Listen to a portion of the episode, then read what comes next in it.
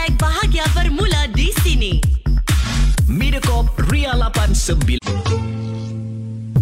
Mediacorp Ria 897.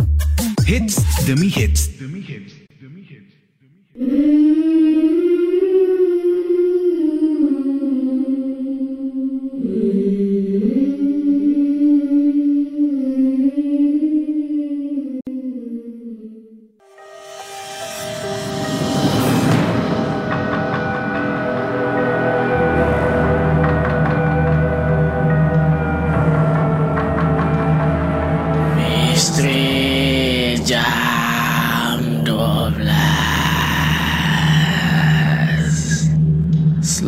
Datang pendengar-pendengar Misteri jam 12 Saya akan menemani anda setiap malam Isnin hingga Jumaat Tepat pada jam 12 malam Sebelum anda tanya Suara siapa pula ni di Misteri Jam 12? Biarlah saya memperkenalkan diri saya ini.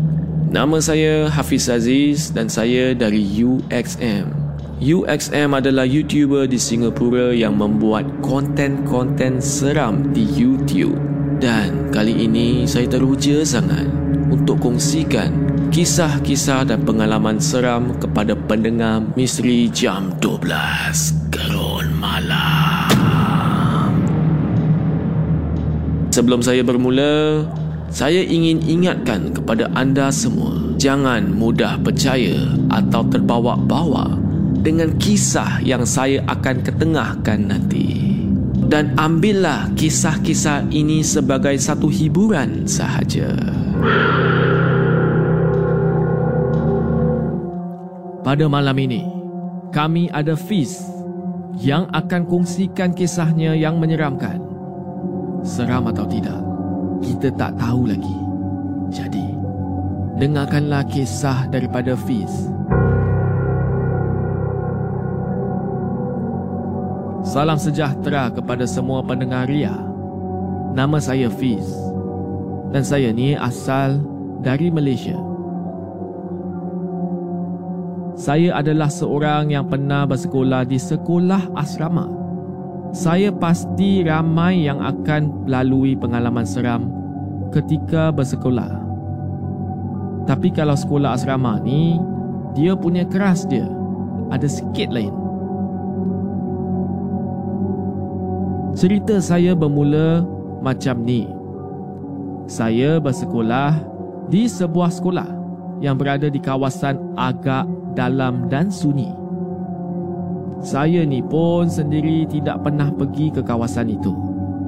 Tetapi kerana anak kawan mak saya sekolah di situ dan mengatakan bahawa sekolah tersebut mempunyai anak murid yang tidak terlalu ramai. Jadi cikgu-cikgu ni dapat menumpukan sepenuh perhatian kepada pendidikan kepada setiap anak murid. Jadi ibu dan ayah saya pun menghantar saya ke sana. Kerana saya seorang anak bandar. Jadi saya sendiri memang agak kekok ketika datang ke situ. Setelah saya sendiri ni berada di sekolah tu hampir dua tahun. Kami pun mula suka dengan sekolah tersebut. Tapi yang tak bestnya, di situlah saya melalui pengalaman yang menyeramkan buat pertama kali dalam kehidupan saya. Bangunan sekolah itu memang tak besar mana pun. Tapi selepas dua tahun, mereka tambah lagi bangunan baru. Kami pun berpindah ke bangunan baru tersebut. Bila kami dah tinggal di situ, jadi bangunan lama tu kami tak gunakan lagi. Kami tak gunakan lagi. Dan semua barang-barang di sekolah yang tak digunakan akan diletakkan di situ. Bangunan dua tingkat itu menjadi stor barang-barang sekolah kami. Semakin lama bangunan itu menjadi seram dan kadang-kadang memang sangat menakutkan. Sebab sunyi dia tu memang tak terkata lah. Sebelum ini macam-macam kami mendengar cerita dari kawan-kawan saya. Ada yang mendengar kerusi meja digerakkan. Tapi pada pukul 3 pagi, Cuba bayangkanlah tiga pagi tu siapa yang nak sibuk untuk tarik tolak ni kursi meja semua. Jadi saya pun sangat-sangat takut untuk melalui kawasan bangunan lama itu walaupun taklah jauh mana. Namun begitu semuanya tidak kekal lama. Kami di bangunan baru itu bila tiba-tiba kami diperlukan untuk pindah ke bangunan lama kerana ada kerja baik pulih yang perlu kita lakukan di bangunan asrama baru itu. Kami semua pada asalnya memang sangat takut tapi ditenangkan oleh cikgu-cikgu kami untuk untuk tidak fikirkan apa-apa sangat. Kami pun disuruh untuk mengemas bangunan lama itu supaya kami boleh masuk ke dalam bangunan secepat mungkin. Kami hanya menggunakan aras atas sahaja. Jadi di tingkat atas saja kita gunakan. Bahagian bawah penuh dengan barang-barang yang kami tempatkan sebelum ini. Kami hanya meneruskan mengemas sehingga semuanya selesai. Kami pun kemudiannya berpindah ke bangunan itu. Tapi yang saya sangat peliknya, di tingkat atas bangunan itu, seperti ada orang yang tinggal di situ. Kerana keadaan tidak seperti yang saya sangkakan. Tingkat atas tu agak bersih sedikit. Saya pada masa tu cuba abaikan sahaja. Tapi sangkaan saya tepat cuma agak menakutkan bila saya tahu yang sebelum ini tinggal di tingkat atas tu adalah makhluk lain. Jadi, mungkin kerana sebab itulah kami selepas itu semuanya diganggu. Gangguan kita ni macam mana? Gangguan-gangguan kita ni boleh tahan dahsyat juga. Yalah, para pendengar semua, kita berhenti seketika ya. Saya akan sambung kisah Fiz tak lama lagi. Jadi jangan ke mana-mana. Ikuti kisah Fiz di Misteri Jam 12. Gerun Malam.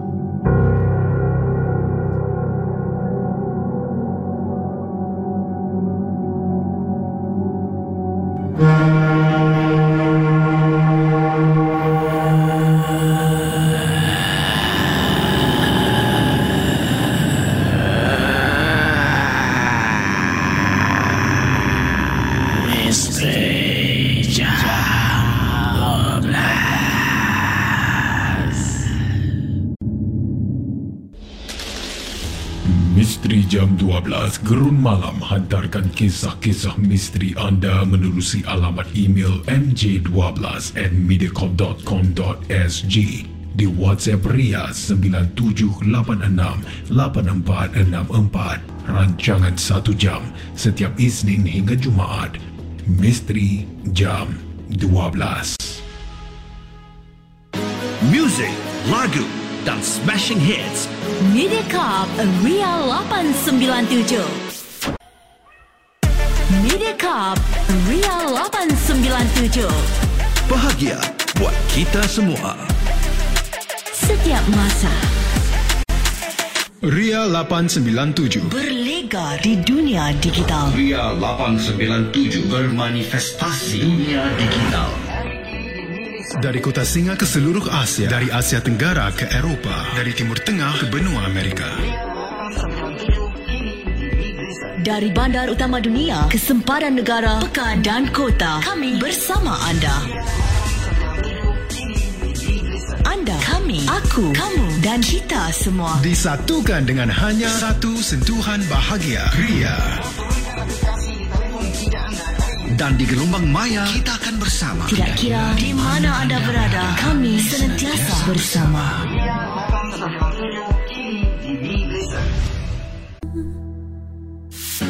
Mediacorp Ria 897 Hiburan tahap optima.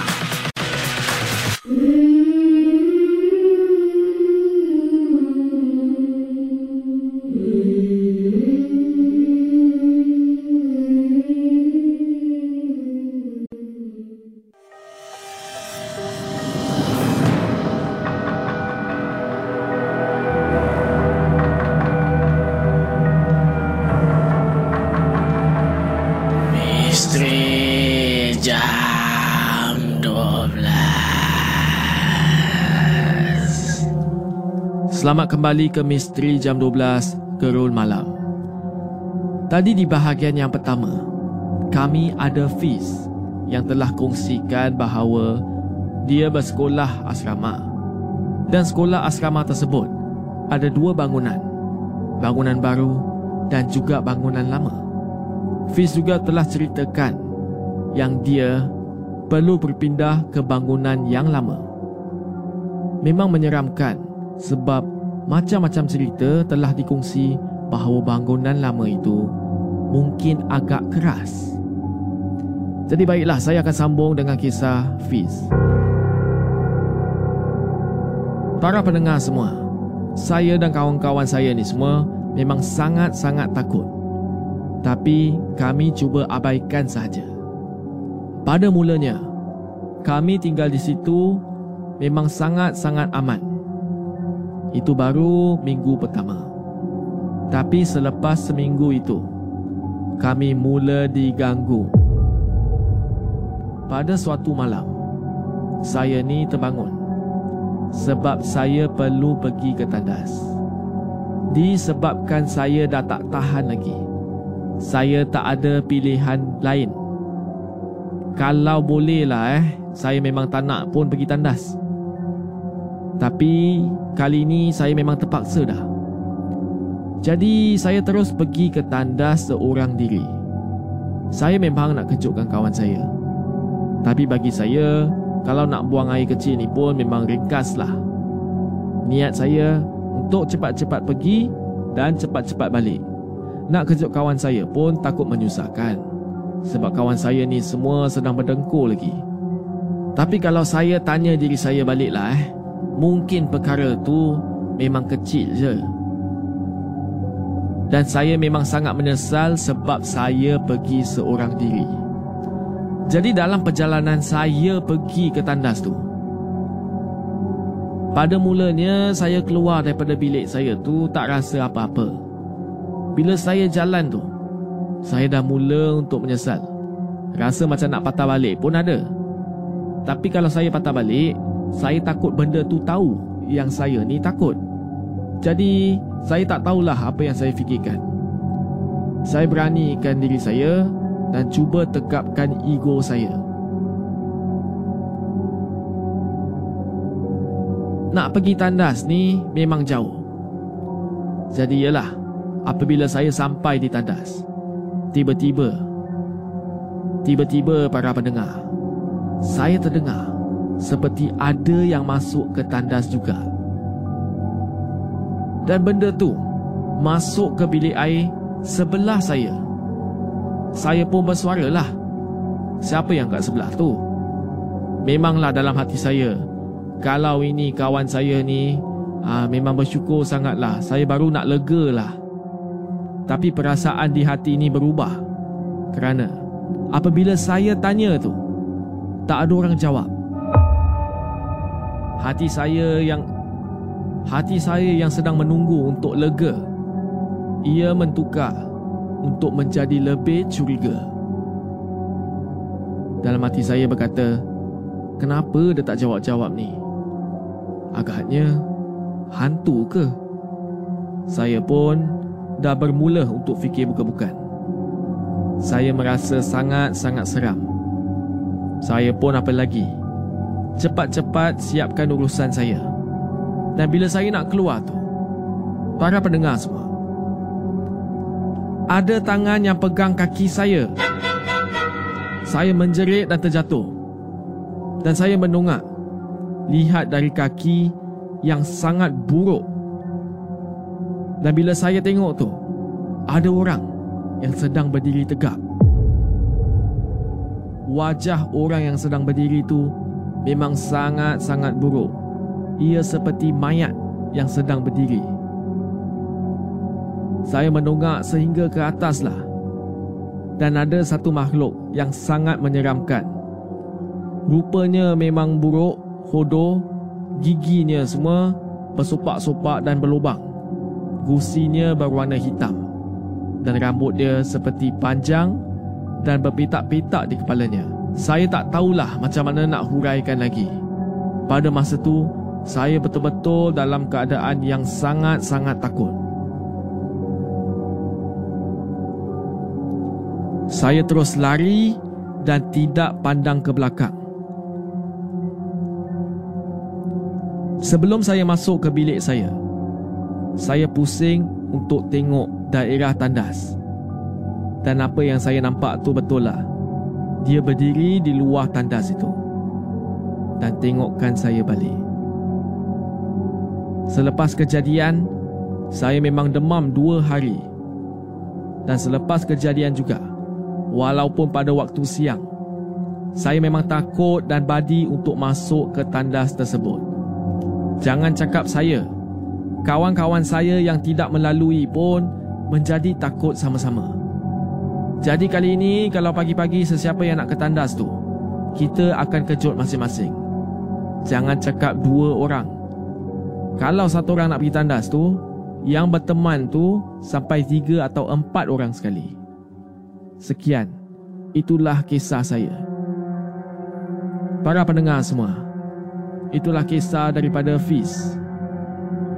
Jadi apakah pendapat anda? Okey tak kalau body system sampai tiga atau empat orang? Kalau saya, lebih ramai lebih baguslah. Itulah episod untuk malam ini. Sekian, selamat malam kepada semua pendengar.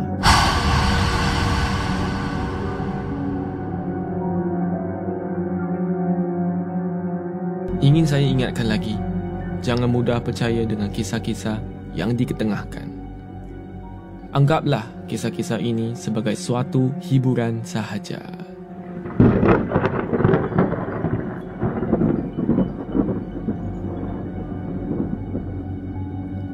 Kalau anda ingin hantarkan kisah atau pengalaman anda yang menyeramkan, sila hantar ke email mj12 at mediacorp.sg di WhatsApp Ria atau Instagram Ria897. Selamat malam kepada semua pendengar. Saya Hafiz Aziz dan akan saya jumpa anda lagi di Misteri Jam 12 Gerun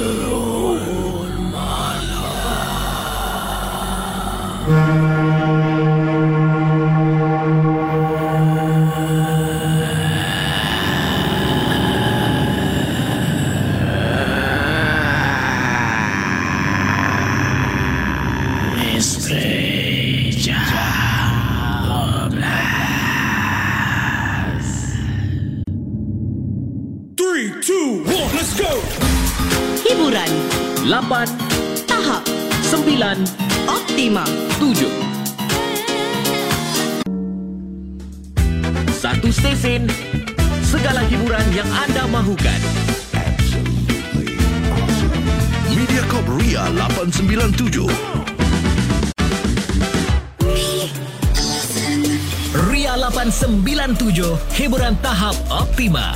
Dengar lagu-lagu hits Ria 897 menerusi aplikasi Mi Listen. Muat turun aplikasi Mi Listen yang telah dikemas kini. Mi Listen, satu perkhidmatan audio digital percuma yang akan terus mendekatkan anda dengan stesen-stesen radio Mediacorp, muzik dan podcast. Ria 897, muat turun aplikasi Mi Listen atau dengar kami di millicent.sg. Pemacu bahagia anda. You're listening to the sounds of Mediacorp Ria 897. Ria 897. Berlegar Bermanifestasi di dunia digital. Dari kota Singa ke seluruh Asia. Dari Asia bandar Tenggara utama ke dunia, sempadan negara, pekan dan kota. Kami bersama anda. Anda, kami, aku, kamu dan kita semua. Disatukan dengan hanya satu sentuhan bahagia. Ria. Dan di gelombang maya kita akan bersama. Kami senantiasa bersama. Mediacorp Ria 897.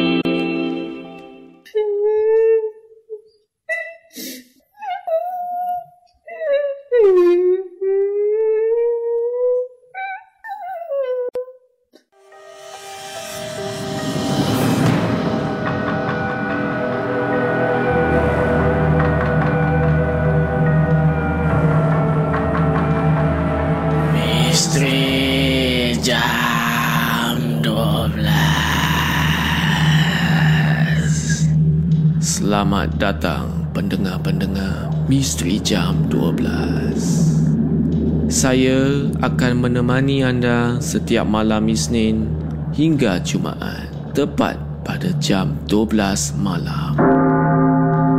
Sebelum anda tanya, suara siapa pula ni di Misteri Jam 12? Biarlah saya memperkenalkan diri saya ini. Nama saya Hafiz Aziz dan saya dari UXM. UXM adalah YouTuber di Singapura yang membuat konten-konten seram di YouTube.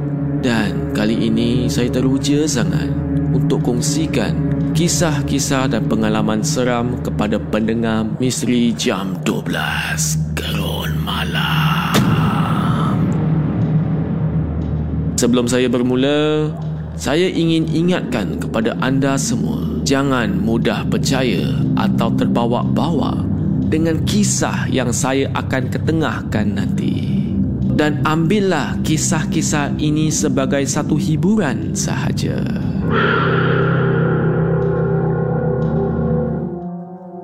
Pada malam ini, kami ada Afi yang akan kongsikan kisahnya yang menyeramkan. Seram atau tidak, kita tak tahu lagi. Jadi, dengarkanlah kisah daripada Afi. Hello semua, nama saya Afi. Saya selama di sekolah sangat-sangat aktif dan memang semangat dengan CCA Club.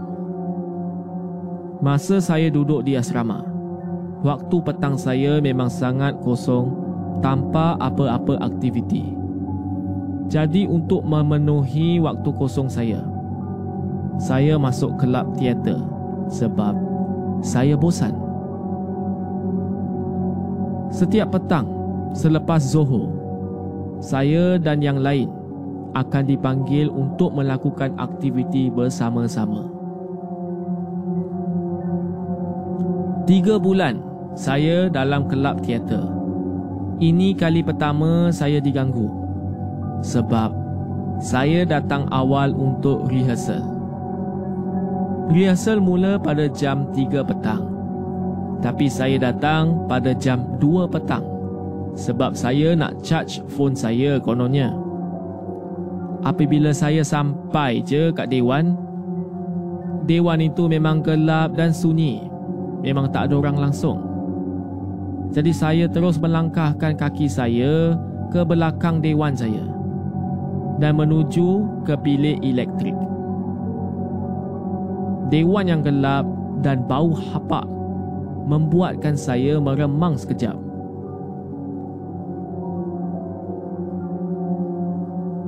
Saya pun ada fikir juga, takkanlah saya nak duduk sini seorang-seorang lama-lama kan? Saya ada satu jam lagi ni. Jadi saya pun bukakan Swiss utama dan terus berlari ke depan. Sebab otak saya dah mula berfikir yang bukan-bukan lah. Macam biasalah kalau seorang ni cepat juga kita overthink. Bila saya sampai je daripada berlari ke tangga dari belakang ke ruang depan, saya terasa seperti ada orang sedang tengokkan saya. Korang semua mesti tahu kan perasaan macam tu? Bila korang seorang-seorang tu rasa macam ada orang tengah tengokkan. Macam itulah saya rasa. Untuk pengetahuan anda semua, dewan saya ni betul-betul didirikan di atas kubur seorang perempuan yang mati di situ yang mati dipukul dengan tukang-tukang pembuat sekolah masa mula-mula didirikan. Cerita ini saya dengar dari salah satu makcik cleaner yang paling lama bekerja dalam sekolah sini. Saya pun tak tahulah itu betul ke tidak. Sebab saya dengar pun kabar angin sahaja. Itulah kabar angin daripada makcik-makcik cleaner ya. Tak tahu itu kabar angin atau kabar yang betul. Kalau nak tahu selanjutnya, jangan ke mana-mana. Ikuti kisah Afi di bahagian kedua di Misteri Jam 12. Gerun Malam.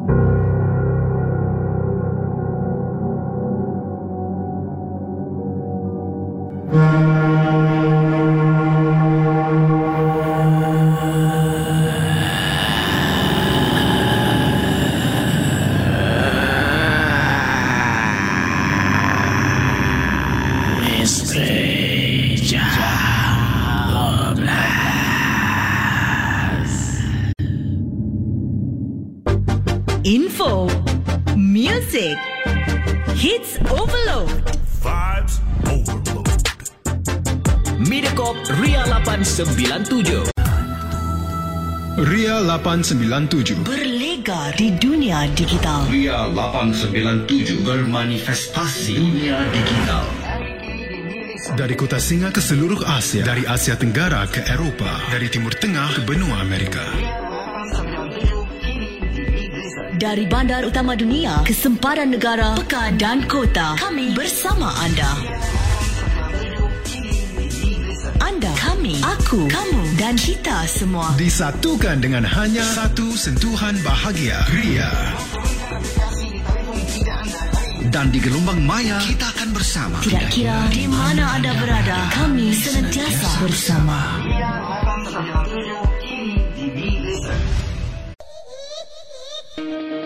Mediacorp Ria 897.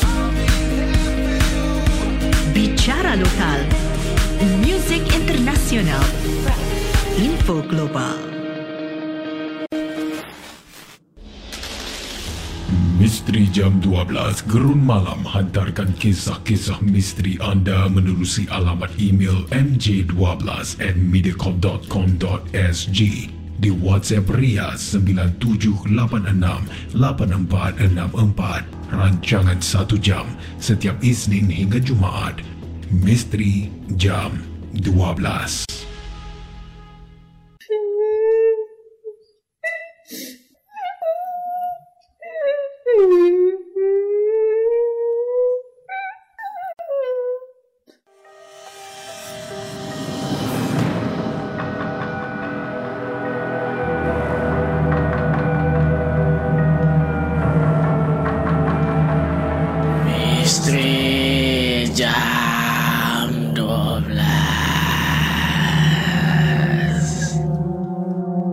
Selamat kembali para pendengar semua. Tadi kami ada Afi yang telah kongsikan bahawa dia ke Dewan seorang diri. Dia ada rehearsal sepatutnya ada teater lah, kelab teater rehearsal.